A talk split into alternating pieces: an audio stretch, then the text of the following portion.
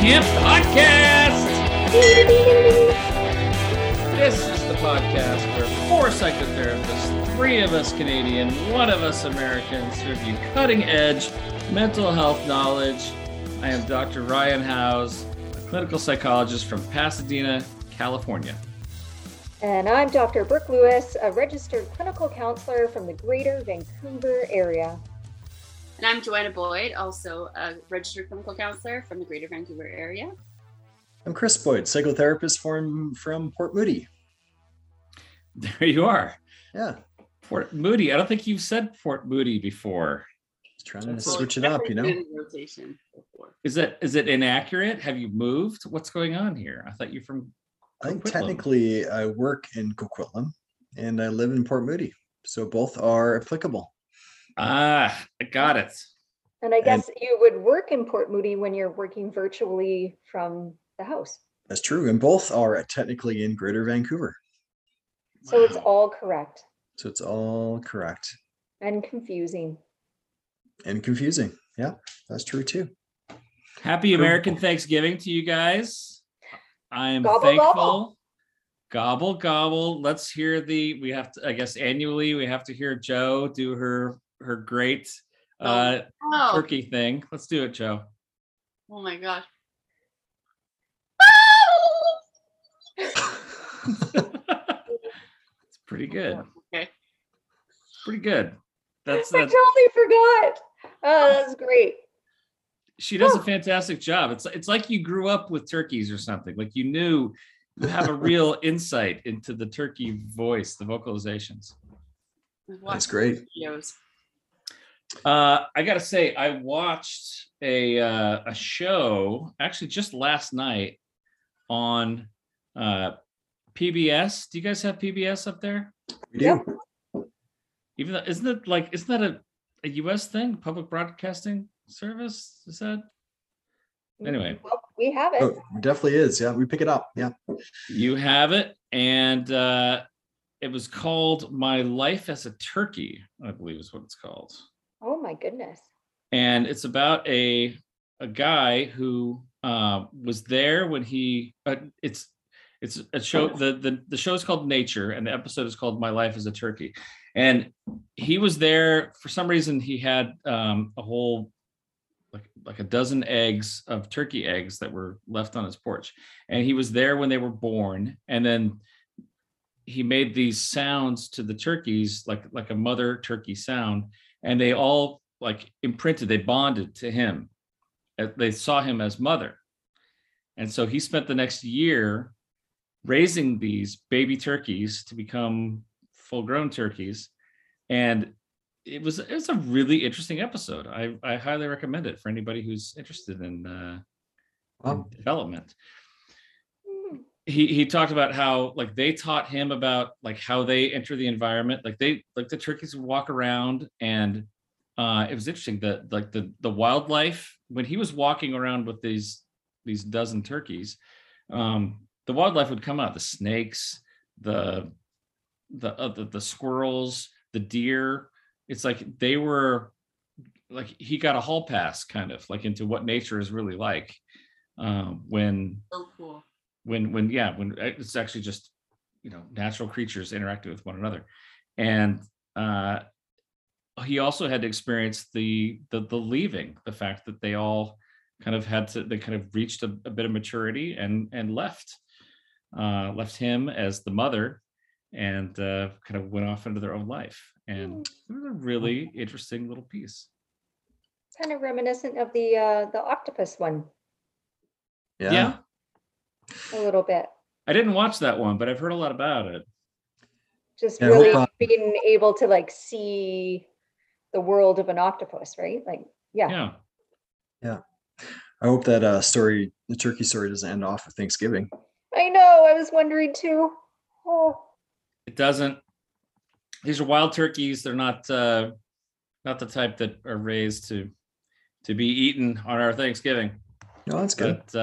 No. But they, they're in nature. Natural things happen. There's a circle of life going on, so it's not all fun and games. But it was a really interesting show. It was great. It was so nice just to see how receptive he was to like what the turkeys were teaching him, you know? That's cool. Yeah. So Joe, there's hope. Just perfect that turkey call and need some turkey eggs and you're set. Have a little crew. On it for sure. Yes. And on that note, I also ate some turkey tonight. So these were not ones that I raised or I was not their mother. I just bought some from the store and ate some turkey and it was really good. Good. So did you prepare it in any special way? I had, instead of doing a full turkey, did two turkey breasts and did one baked in the oven, kind of a more conventional style, and another one that I was a little more, took a little chance with, and I marinated this turkey breast and I cooked it on the barbecue, and I actually think the barbecue turkey turned out a little bit better, had a little more flavor to it. It's really nice. And then a lot of the conventional things, the mashed potatoes and the green beans and a nice, we didn't do pumpkin pie. We did an apple pie for dessert. Really good. I'm fully stuffed and very much looking forward to one of my favorite Thanksgiving traditions, which is the turkey sandwich on the day after. It is a popular sandwich. Oh, for sure. Oh, so good. So good. Well, that's great.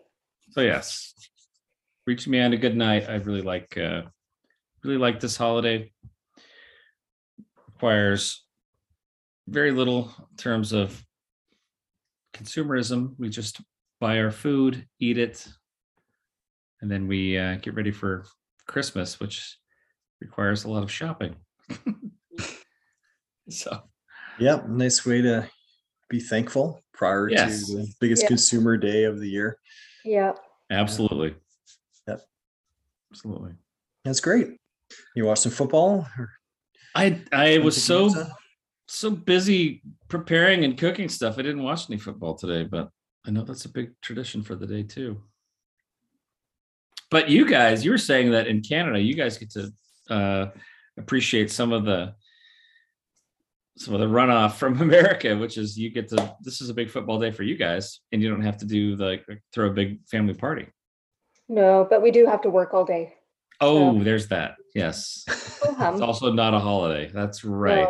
Yeah. So I get to check fantasy football on my 5-minute break, see what's going on. Yeah. Whereas your Thanksgiving was like a month and a half ago, right? It was, yeah.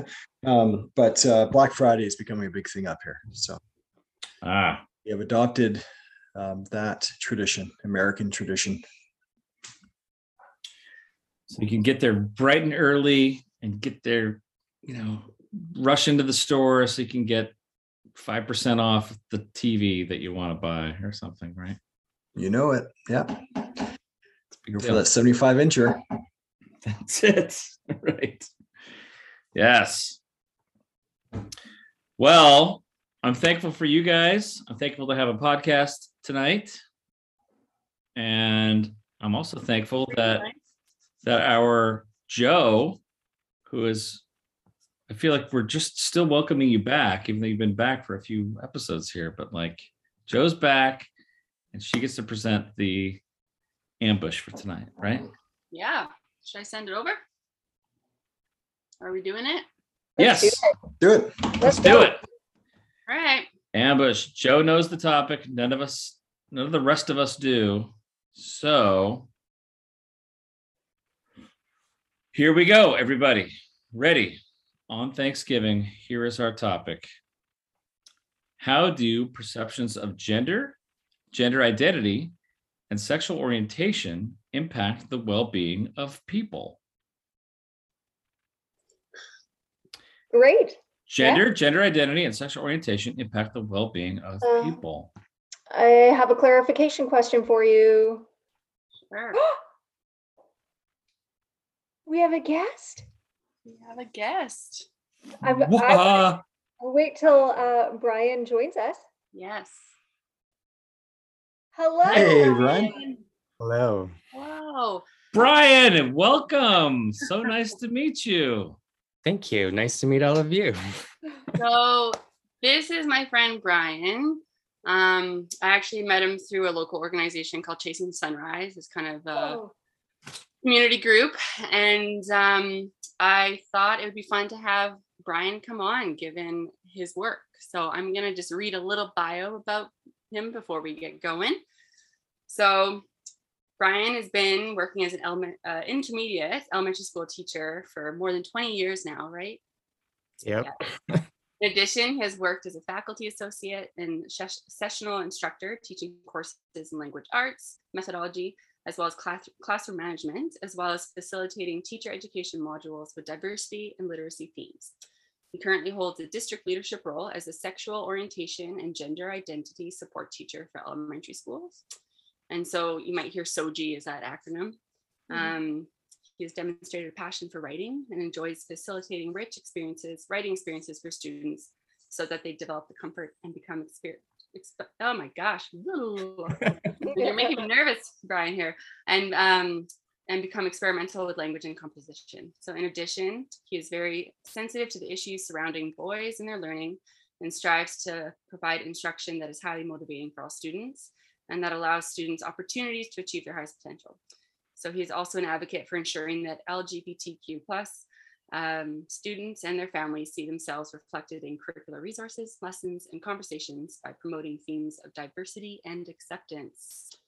So Brian has presented all over our lovely province, and we are very fortunate to have him here today to talk to us on these important topics. So welcome, Brian, and thanks for being here.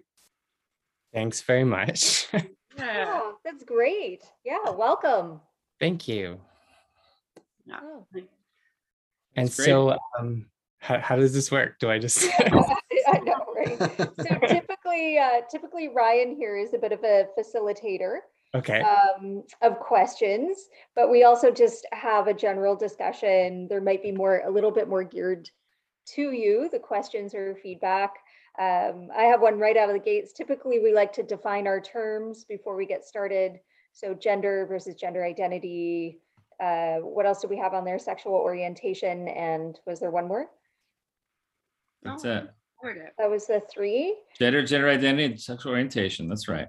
Yeah. So that was going to be my question before you popped on, just given I feel like research in this area and education and awareness has really boomed over the past 5-10 years.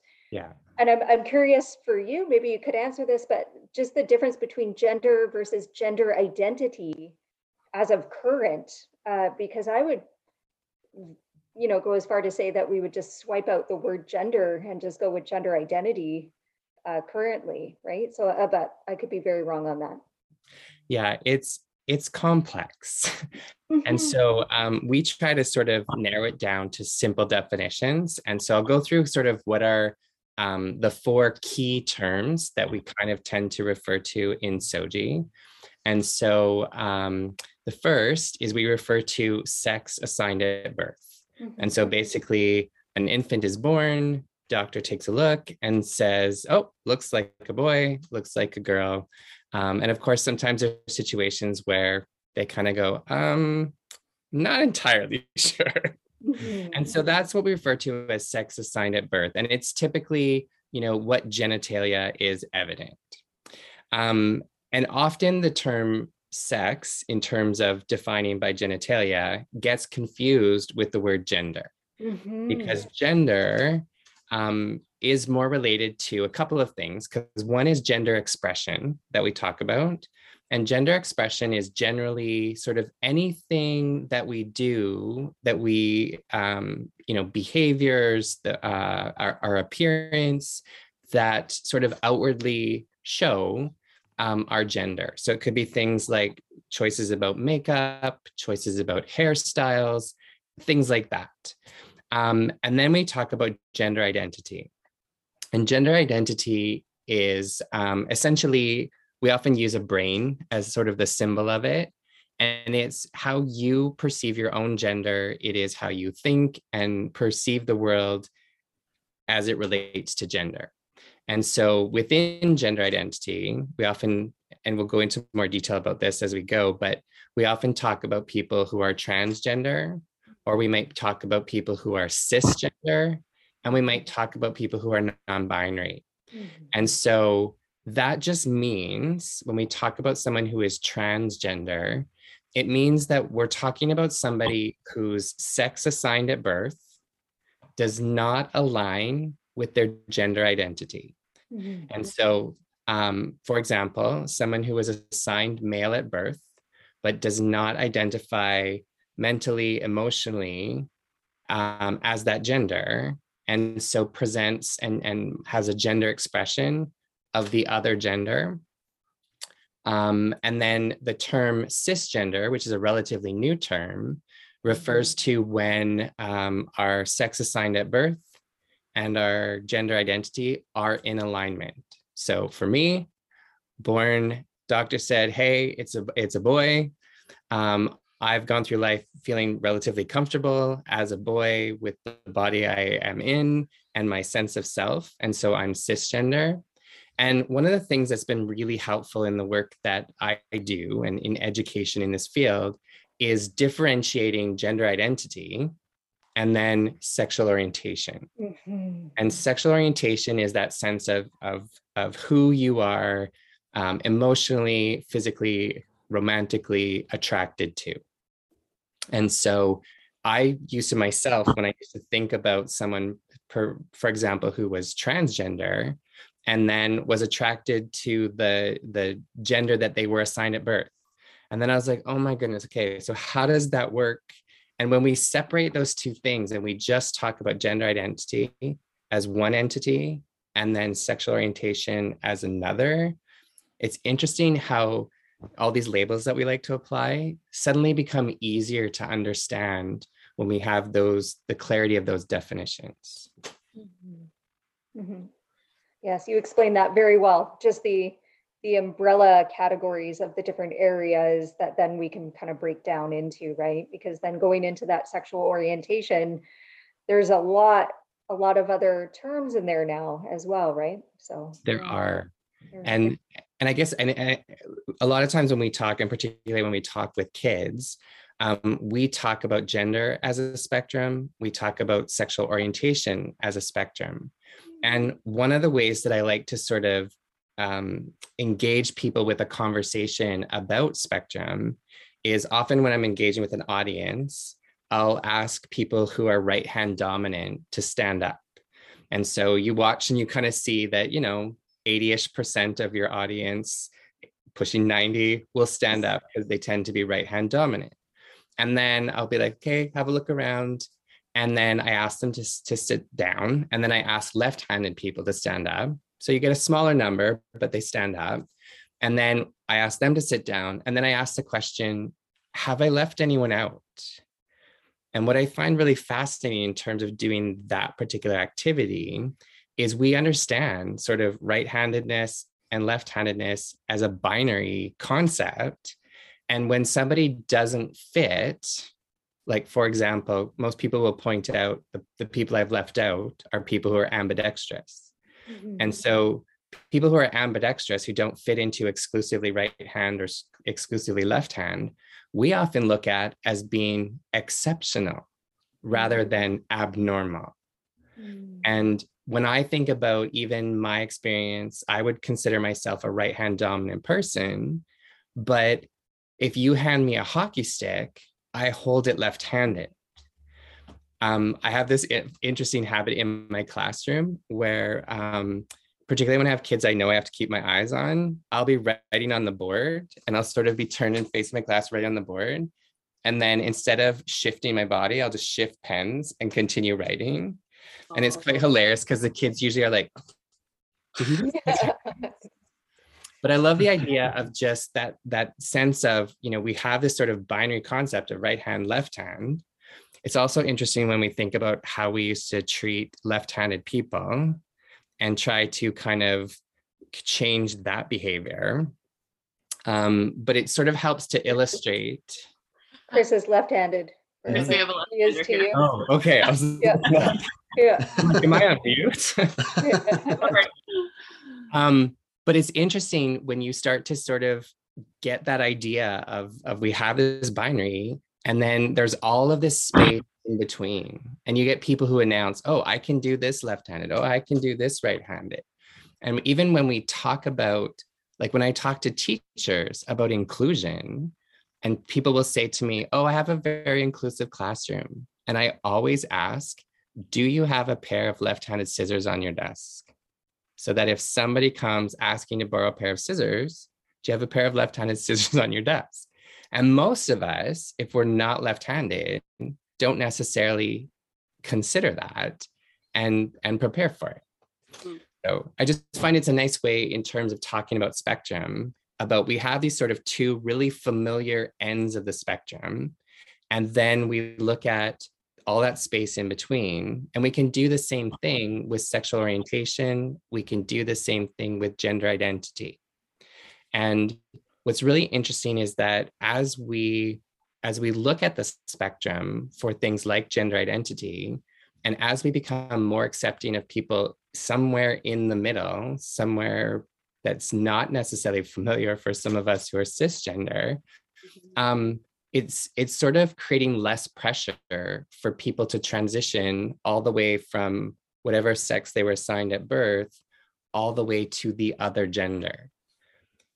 Because another sort of concept or identity that is relatively new for a lot of people are people who are non-binary. Mm-hmm. And so non-binary can have a number of definitions, because for some people, it means that they don't relate either to the female identity or to the male identity, and neither of those labels fits them. And so they might consider themselves non-binary. Others might say, you know what, sometimes I really connect with female, and other times I really connect with male, and there's more of a fluidity between the identities. Mm-hmm. And again, that's another sort of space of non-binary. And then it gets into that whole space about pronouns and what words do we use when we describe other people. Mm-hmm. Smokes. It's a whole, there's so many different, yeah. No, I'm glad you're even like describing as you are, because I just think there's so much to be aware of. And I definitely, yeah, I always enjoy talking with you when we meet up, because I always feel like I learn so much. Or it's just sexual orientation, gender identity, and just the LGBTQ+ community. Like I've worked with some individuals, but my knowledge is just so limited. So I'm just always ears open when I'm around you. So I appreciate sharing. Yeah, thanks for joining us, Brian. That's very educational for sure. So it seems like in your capacity, you work a lot with the school community, but do you also consult with families as well? What I primarily do in terms of supporting families is I typically work in supporting families through their schools. So that would often mean I might meet with a parent, with the teacher, with the principal, perhaps with a counselor, and have that conversation, in part because I don't have that relationship that a family has to their neighborhood school kind of thing. Mm-hmm. And so often I'm sort of called in to consult and to give perspective. And one of the things that I'm often doing is I'm talking to parents who, you know, might have a child, and there's some really young children who are very sort of clear and determined about their identities or even about their attraction. And often it's sort of giving information to parents to kind of get them to take a breath and go, because there's so many perceptions about, you know, what it is to be gay or what it is to be lesbian or bisexual or what it is to be transgender or non-binary. And we get stuck in some of those stereotypes. And so the parents and the families that I work with, often there's a lot of fear involved, and it's sort of having conversation and helping them understand how important just exploration is. And that, for example, if you have a boy who's in kindergarten who wants to wear a dress, that doesn't necessarily mean that they're trans, and that, you know, the idea of gender reassignment surgery and all of those fears, we don't know. It might just mean that they enjoy experimenting and trying on a dress. Yeah. Yeah. I think that becomes kind of an issue with a lot of folks, you know, a lot of parents and educators as well, right, Brian? Like people kind of trying to decide or sometimes even impose their own beliefs onto what that means. Like, are you trying to say that you are you want to identify as female, or is this just a phase you're going through? Tell me about how that is navigated. Yeah, what's really interesting is that in many cases, the families that I am connected to, often it's the parents who are sort of coming to the school with the story and saying, this is what I'm observing in my child. They might be getting support from other care providers. And so they're being helped in terms of navigating this. And so one of the things that we look at is the 3 C's, insistency, consistency, and persistency. And so particularly when we're looking at young children, when the message that they're communicating is, I am a boy, and it is persistent, and it is consistent, and it is insistent, then we're kind of like, okay, there's some things we need to explore and consider here. If it's sort of a cavalier thing where it's like, oh, I wish I was a girl, then it's not necessarily the same level of concern. And ultimately, what we try to support families to do is to explore social transition. Because of course, social transition, which is basically no medical intervention, it's allowing a child to express sort of in terms of what they're comfortable with, what appeals to them. So it might mean a child that was assigned male at birth wears their hair long and wears a dress to school sometimes. And, you know, parents will go, well, I'm afraid of what this means. I'm afraid to send my child to school in a dress. And I'm like, yeah, but you know what? When the school has pajama day, you send your kid in pajamas. And so if that's sort of what's normalized and what is comfortable, then it's okay to do that. And so what we are trying to do, and some of the work that I do with elementary school teachers, is work on teaching kids to just reserve judgment about things like clothing, about things like the length of hair. Because even things as simple as, you know, boys with long hair, if we look at what is typical for many cultures, including Indigenous cultures, like long hair is very typical for males in those cultures. And so it's sort of being aware of how, you know, these sort of things play out, but it's all of the stereotypes that are attached to it. And so a lot of the work that I do and that I do with teachers, that I do with families, is trying to deconstruct some of these stereotypes and trying to rewire some of the messaging. For example, I had a group of teachers across a number of schools, and we decided that one of the things we wanted to do in terms of supporting kids who are in social transition is we wanted to educate about, if you look at different periods throughout history and you look at what was considered gendered clothing in different points throughout history, things like high heels were invented for men and for the purpose of horseback riding. When we look historically at things like wigs, who got to wear the wigs? It was people of nobility. It was typically men. It was people who had elevated status in societies. At one point, pink was considered the color for boys because it was a strong color. And somehow we've come to this place where we've flipped the pink and blue. But it's, again, it's sort of deconstructing and trying to rewire some of this thinking about, you know, when you walk into a toy store And, you know, you know, just visually, you look down the aisles and you can see the pink aisle with the Barbies, and you can see the blue aisle with the Matchbox cars. And I think what I think is really fascinating is I have a niece and a nephew who are both 6 years old. They were born about 6 weeks apart. And I love that I can buy them both the same Lego kit and they both enjoy it. And yet there's still marketing tendencies with Lego to market pink bricks for girls and the other bricks for boys. Yeah. Well, I got to say, Brian, in the late 80s, early 90s, pink was a very cool color for guys.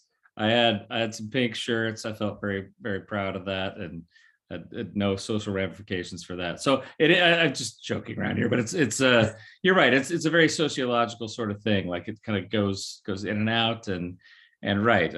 Certainly there could be some societal norms for that people maybe adhere to a little too strongly. Right. Yeah. It's certainly shifting. We're certainly seeing differences in terms of how some of those things are perceived. But it's also really interesting how some people are so firmly entrenched in those.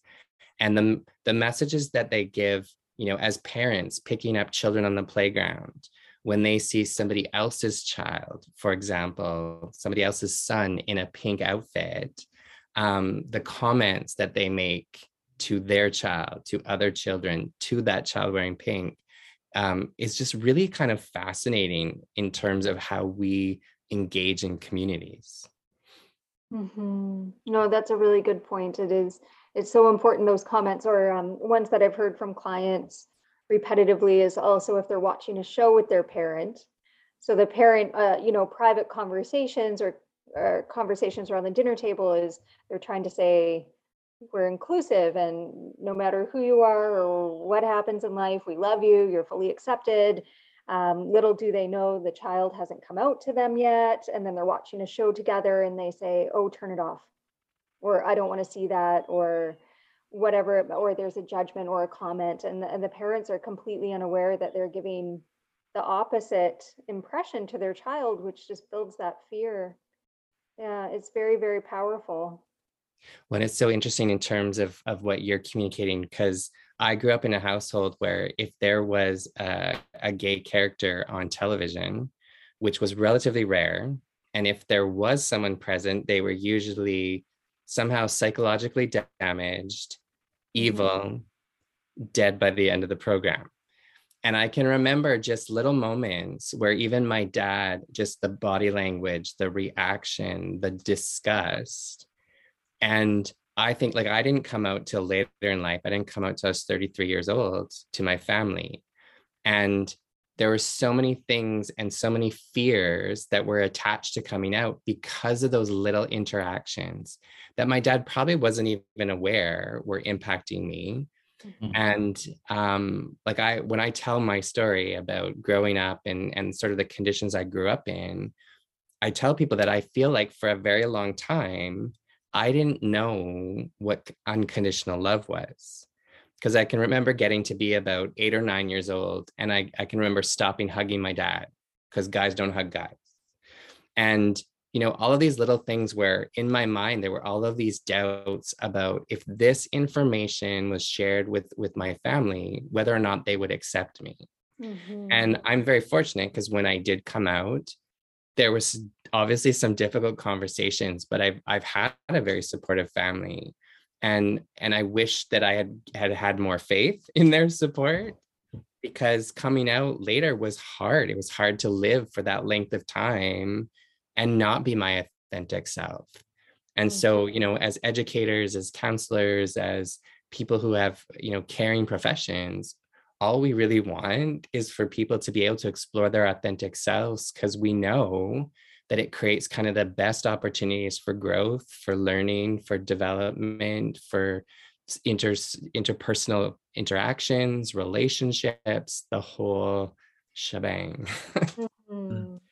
Ryan, I'm curious, how is it going? Like how is your process within the school system Do you find resistance? Do you find that people are receptive to that? How is that whole process going for you? For the most part, I would say it's been really positive. It's interesting because I sort of occupy a bit of a unique space in how I approach this in the school system, because I really focus on bringing representation into the classroom, on building understandings through existing curriculum. And some advocates and activists around SOGI get really focused on vocabulary and on defining terms and defining not just those four sort of essential terms that I talked about at the beginning, but like all of the terms.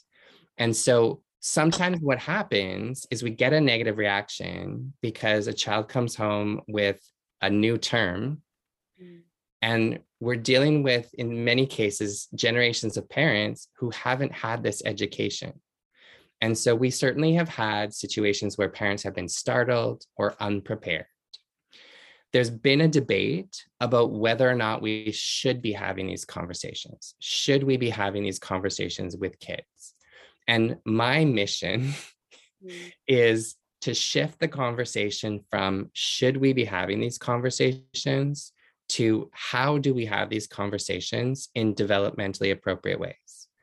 And so we've certainly had our share of resistance. When my school district first started to propose a policy that was going to be LGBTQ+ inclusive, we had protests, we had pickets at the board office. We had a very loud, vocal group of parents, a very small group of parents, but a very loud group of parents. And what was really interesting is that for me, I hadn't really done this in my classroom. I hadn't had these conversations in my classroom before this opposition. And when this opposition sort of erupted and it was featured in our community paper quite routinely, I decided, I felt like I had an obligation to do something, to say something. And so that's how I started my conversations. And at the time, I was teaching at a school that was about 4 blocks from a major church community where the opposition was very embedded. And so the way that I've approached it is to be really strategic and to, you know, not every educator is a social justice warrior, but every educator delivers curriculum. And so when you can give them material that is sensitively handled, that is engaging activities that include non-binary, trans, queer characters. And the focus isn't necessarily on, let's understand, you know, because this book has a gay character, instead of putting the focus on, well, then let's understand and explain what gay is. It's more like, let's think about the connections we make to the situation. Can you relate to feelings that the character is experiencing? Can you relate to experiences that they're having? Can you make predictions about it?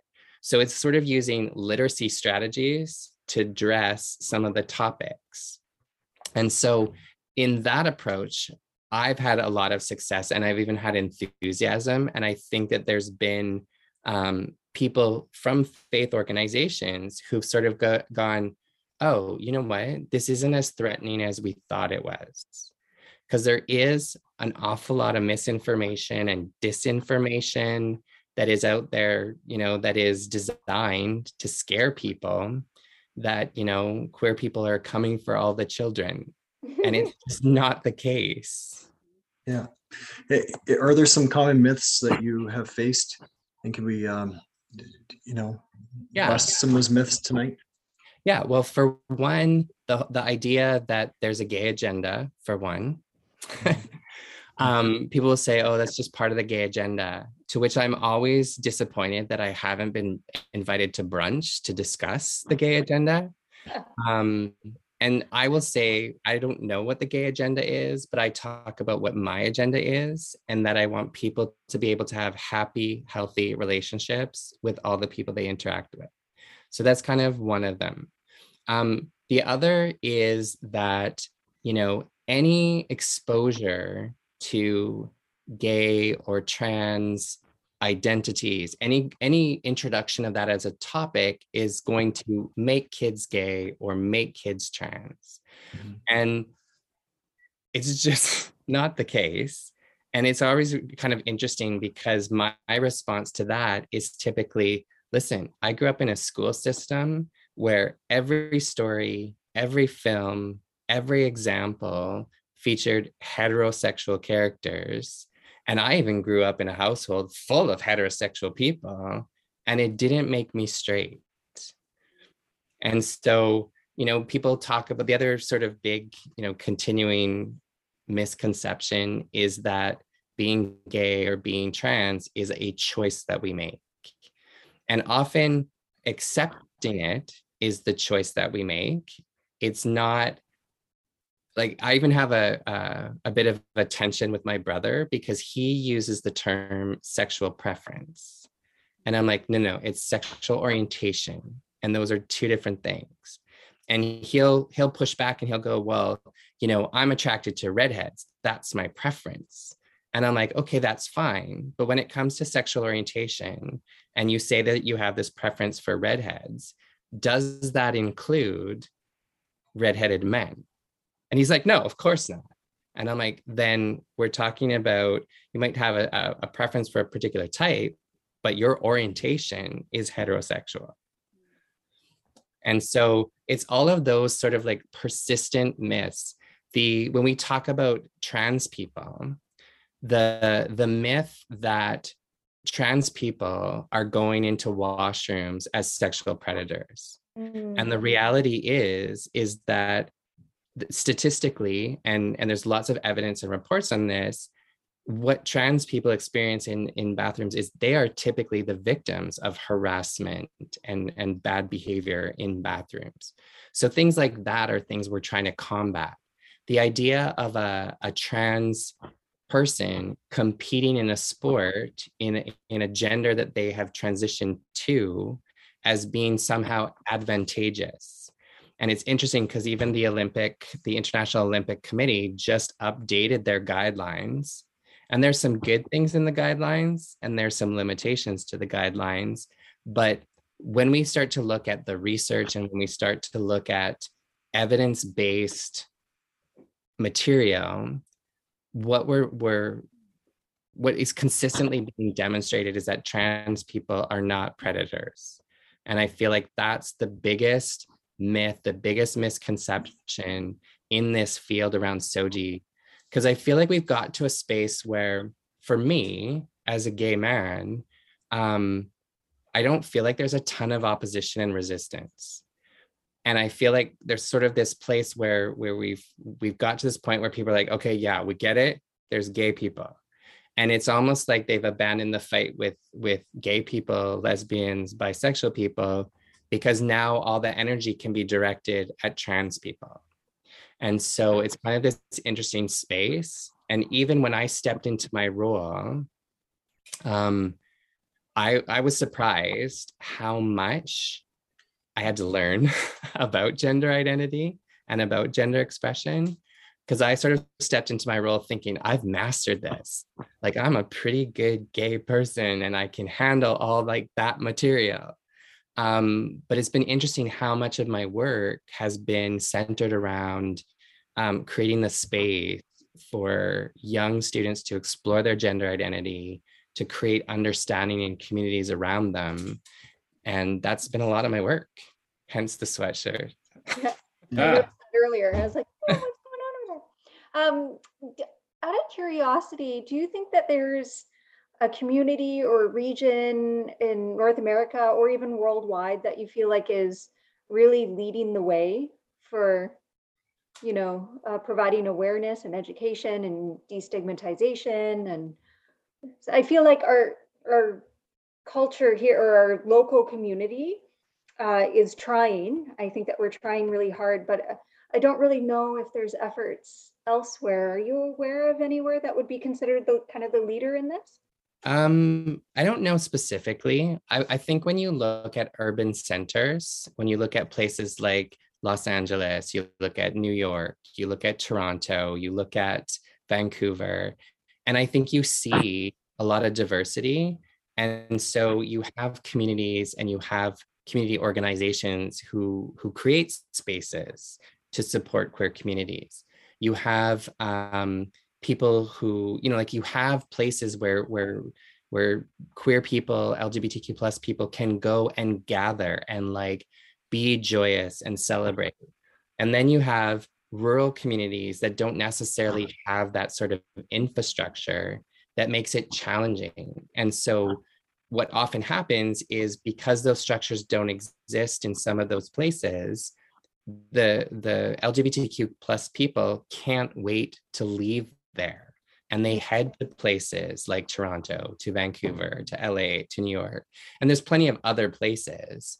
But I think in many ways, Canada is in a good spot and has done some leadership. And there have been progress made in terms of federal policies, in terms of provincial policies, even the difference between same-sex marriage in Canada and the process of same-sex marriage in the United States is quite different in terms of permission and in terms of when it was established.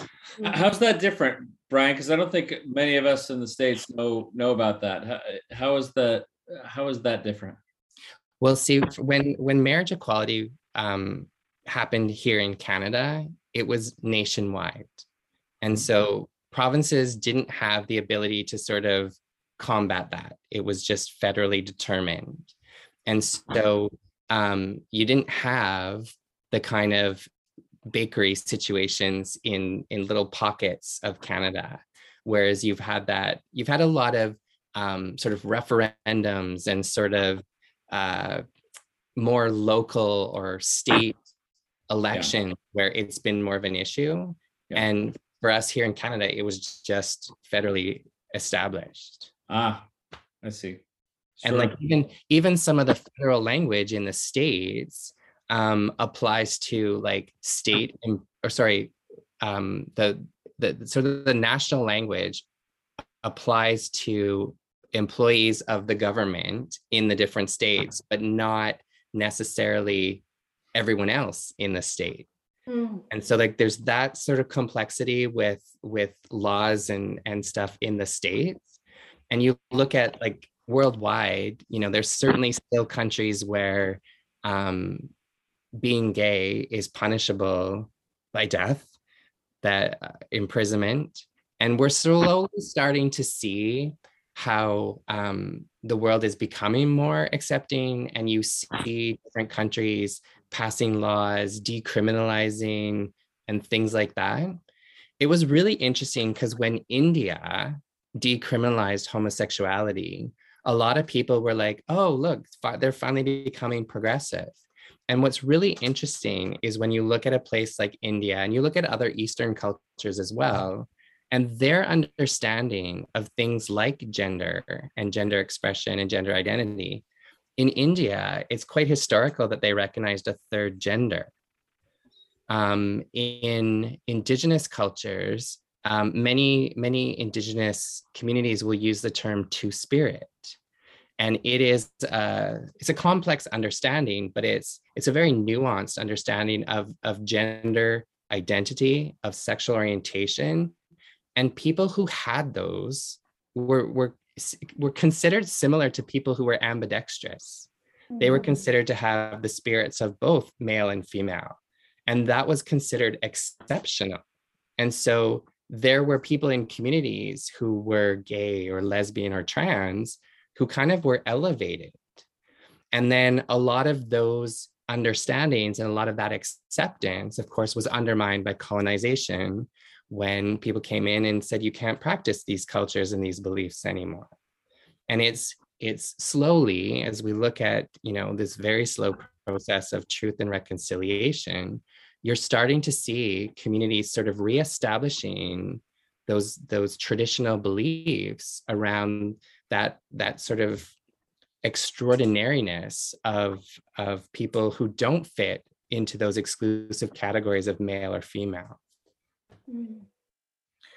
So Brian, let's bring it back to the original question from Joe, which had to do with the well-being of people, right? And we can bring it back to our mental health boot camp ideas here of like, how can we help people live healthy lives? So when considering things like sexual orientation, gender identity, LGBT+ issues, what can we take from this as far as well-being and like just healthy people in general? What do you think? Well, I think a really sort of important understanding is that when we look at people who come out, when we look at people who are part of queer communities and who identify in whatever regard, the fact that they identify in those ways is not typically what requires sort of intervention or support. It's often that they're in environments that might be hostile to those identities. And so, you know, what we're trying to do in at the school level is to create communities of acceptance, to, you know, even things like normalizing pronouns, so that, you know, you'll notice that I have my pronouns displayed in my profile name. And what it communicates is the whole idea of, listen, I know that this conversation is going on. I want to be a part of this conversation. And I am open to people who are gender diverse and who use different pronouns. And what I'm trying to do when I put my pronouns in my profile is to encourage everyone to put their pronouns in their profile, because then it normalizes it and it doesn't become incumbent on the person who uses, for example, they, them pronouns to make the announcement, to explain that to everyone. And so things like that, gestures like that, you know, traditionally we have had libraries that weren't necessarily diverse and featuring stories where we saw a range of people identified. And when we look at over the past few years, we look at movies like Black Panther, and we look at movies like Crazy Rich Asians, and we look at movies like Love Simon. Those are movies that people went to, and like you can find YouTube videos of people's reactions to those movies that are so joyous because they're seeing people like them represented in a way that is positive and powerful. And so you just see people who are just so excited, and it's so exhilarating because they're seeing themselves represented. And those three movies that I mentioned, and I should probably add Shang-Chi, I can't remember the whole title, but those movies are movies that for years and years, Hollywood was saying, we can't make these movies because they won't make money and people won't go see them. Right. And so now that we've had better representation on the small screen, better representation on streaming services, we're starting to see and relate to people that have experiences that aren't our lived experiences. And hopefully what it's doing is it's creating more empathy. And hopefully what it's doing is it's spurring people into action. Because one of the biggest things that I've noticed is we get these waves where we get opposition. And it's almost, I'm almost in some ways thankful for the loud opposition, because what it does often is it makes people who sort of sit in moderate spaces go, you know what? I really don't want to be identified with that. That's hateful. That's ignorant. I don't want to be identified with that. So I'm going to shift my behavior and I'm going to create more awareness. I'm going to be more open. And so I think we're seeing more allyship. We're seeing more examples of, you know, when homophobic language is being used, of people saying, hey, that's not okay.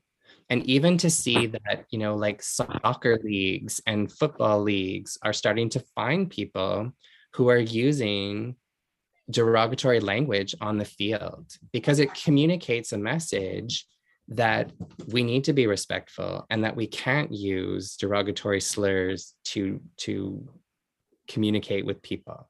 And I think it's things like that where we start to make people accountable for behavior that makes a big difference. And I think when you look at a lot of companies, they're genuinely interested in creating environments where more voices and more diverse voices are heard. You think of things like affirmative action policies and how some people that can actually make them feel very defensive because they feel like somebody's getting an advantage. But this idea that we're creating communities that actually reflect the communities around them. And I think all of those things, the sort of affirmation, the freedom to explore, the support, because when we have a lot of concerns about, kids who are at school and they're communicating, coming out about their orientation, coming out about their gender identity, we want one of the things we want most is for them to be able to maintain communication with their families so that they have a support network. Because of course, supportive networks are hugely influential in positive outcomes. And so it's all of those things combined of just, creating awareness, enhancing representation, calling out inappropriate problematic behavior, inappropriate problematic language. It's all and doing it. So sometimes when, we have these spaces where somebody uses, a derogatory term, and then we kind of pull them aside privately and say, that's not okay. But sometimes to actually address that behavior in front of the person that it is directed at and to everyone who's a bystander to that interaction becomes a powerful way of saying, this is not okay. Wow. I have a quick question for you, Brian. I think, and I don't know how much time we're going to have here, but just in my work, I've talked to a few parents, and I just want to see what you would suggest parents whose kids might be questioning their gender, gender identity, and you might hear from parents, well, they're so young, or they have so much going on, they're a teen, they have so much going on at this time in their lives, or how do I know it's not their response to getting bullied or not fitting in, and it's just all this questioning they have. What would you say to a parent like that, or are there resources that you would suggest to a parent so they can go and get support or to learn? If I can build on that a bit, I've had similar conversations with parents in that circumstance, and these are often very compassionate, attuned parents, right? And but there are a lot of confusion. They're not quite sure, and there's fear there. I think underneath it all is a lot of fear in terms of what may happen, and you're right, like Joanna mentioned, sometimes there's challenges or difficulties and trauma or developmental side of things, so a lot of confusion, right? So yeah, good question. Yeah, and I think one of the things I always encourage parents to do is sort of reflect and just ask themselves, what have you noticed that sort of aligns with what your child is saying? What have you noticed that doesn't necessarily align with what your child is saying? Because I think when we often it's pretty rare that a child who say is 13 and comes out as, feels like they're transgender or non-binary, there's typically a history, not in all cases, but there's typically hints. And I joke with my parents about some of my experience as a child, and I'm like, how did you not know? So there's always sort of that element. And I think it is helpful to sort of get parents to just reflect and to sort of examine, what have I noticed? Because sometimes we haven't been attentive to some of the things that are going on. And then I would encourage them to read, to, follow. There's probably some really good people, and I can't think of any offhand. I used to follow Amanda Jetty Knox, who is a Canadian. She's a writer, and she has a transgender partner and a transgender child. And she's quite skillful at sort of responding to hateful comments online. And it was really interesting because I did follow her for quite some time, and I just sort of sat in that space, not to comment, not to engage, but to listen. One of the people that I follow on Instagram is Alok Vaid-Menon, and their perspectives on gender are life-changing. They're a person of color, they're genderqueer, non-binary, and just the stories that they share about how they want to express themselves, about the kinds of things they experience out in public. And when I first started following them, it was uncomfortable because there were things about it that I'm like, oh, there's a bit of a spectacle. But as I just sat in that space and absorbed and listened, it was really, really informative. And part of what was really informative is the responses to transphobic comments, because they respond with such respectful, dignified, thoughtful responses. So there's lots of sort of organizations, particularly, again, in urban centers. You know, we have a number of organizations. We have Trans Care BC here in BC. PFLAG, Parents and Friends of, can't remember the rest. Yeah. Some days there's so many vowels that I have trouble. But they can be a good support group in terms of networking. A lot of parents go to sort of Facebook groups. And one of the things we tried to do, we host a number of events in our district, and the events that we host are primarily for students, but we were all set to have a family event that was kind of going to be elementary focused, bring your family. We were going to have some sort of informational booth, some entertainment, and then of course COVID hit. But our intention in doing that, and we're trying to explore how we create a situation now with the restrictions that we still have in place, but our intention was to try to provide ways that parents could connect with other parents, because some of just those conversations about, this is what I'm dealing with my child, oh, that sounds really familiar, or, oh, I haven't encountered that, become, I think, really powerful ways for parents to develop understanding. And when you're able to talk to someone who's sort of been through some of the stages, some of the questions, some of the concerns that you've had, it's often really helpful because it does give you perspective. Because sometimes if we're getting perspective from people who don't have that lived experience, it's a very different perspective. Yeah, there's, I think that's helpful. I think there's, I know there's a lot of resources out there, but I think you naming those few.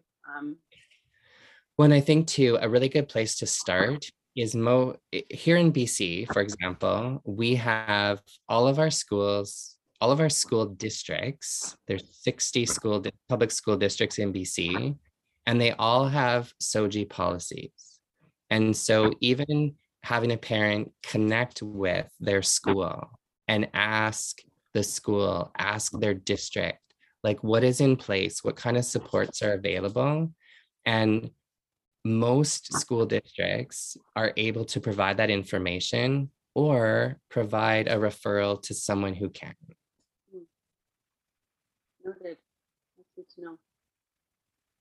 Or just send them your way, maybe. But yeah, maybe so. Your own school first. I know you can only do so much, and you're a busy guy. So.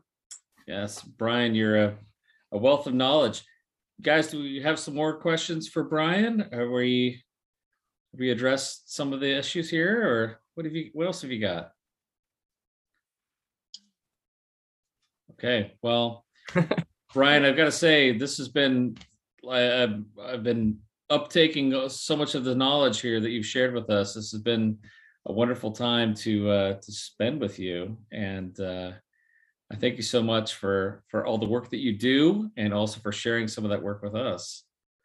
You're very welcome. I have a lot to say on this topic, and it's really nice to just have an opportunity to connect with some other people and you know, hopefully give some perspective, and let's all just work together to make the world a better place. Yeah, I agree. Absolutely. Yeah, thank you so much for taking your Thursday night and coming on here and chatting. And yeah, I'm just so glad that Chris and Brooke and Ryan got to kind of hear some of your thoughts and your insights. So absolutely. I agree. This has been a topic that I wanted to address for a long time, and I'm so glad that we got to do that and got to do it with you, someone who's right there in the trenches and doing all the work really firsthand. So thank you so much for being here. You're welcome. So that's it for us tonight. Everyone listening, like and subscribe on Apple, Google, Podbean, Audible, Spotify, Stitcher, YouTube. Send your questions to info@mentalhealthbootcamp.com. Visit us on Facebook or Instagram. Tell a friend or two. And thank you so much for being here tonight, everybody. We're thankful for you. Good night, everybody. Thanks for listening. Good night. Good night,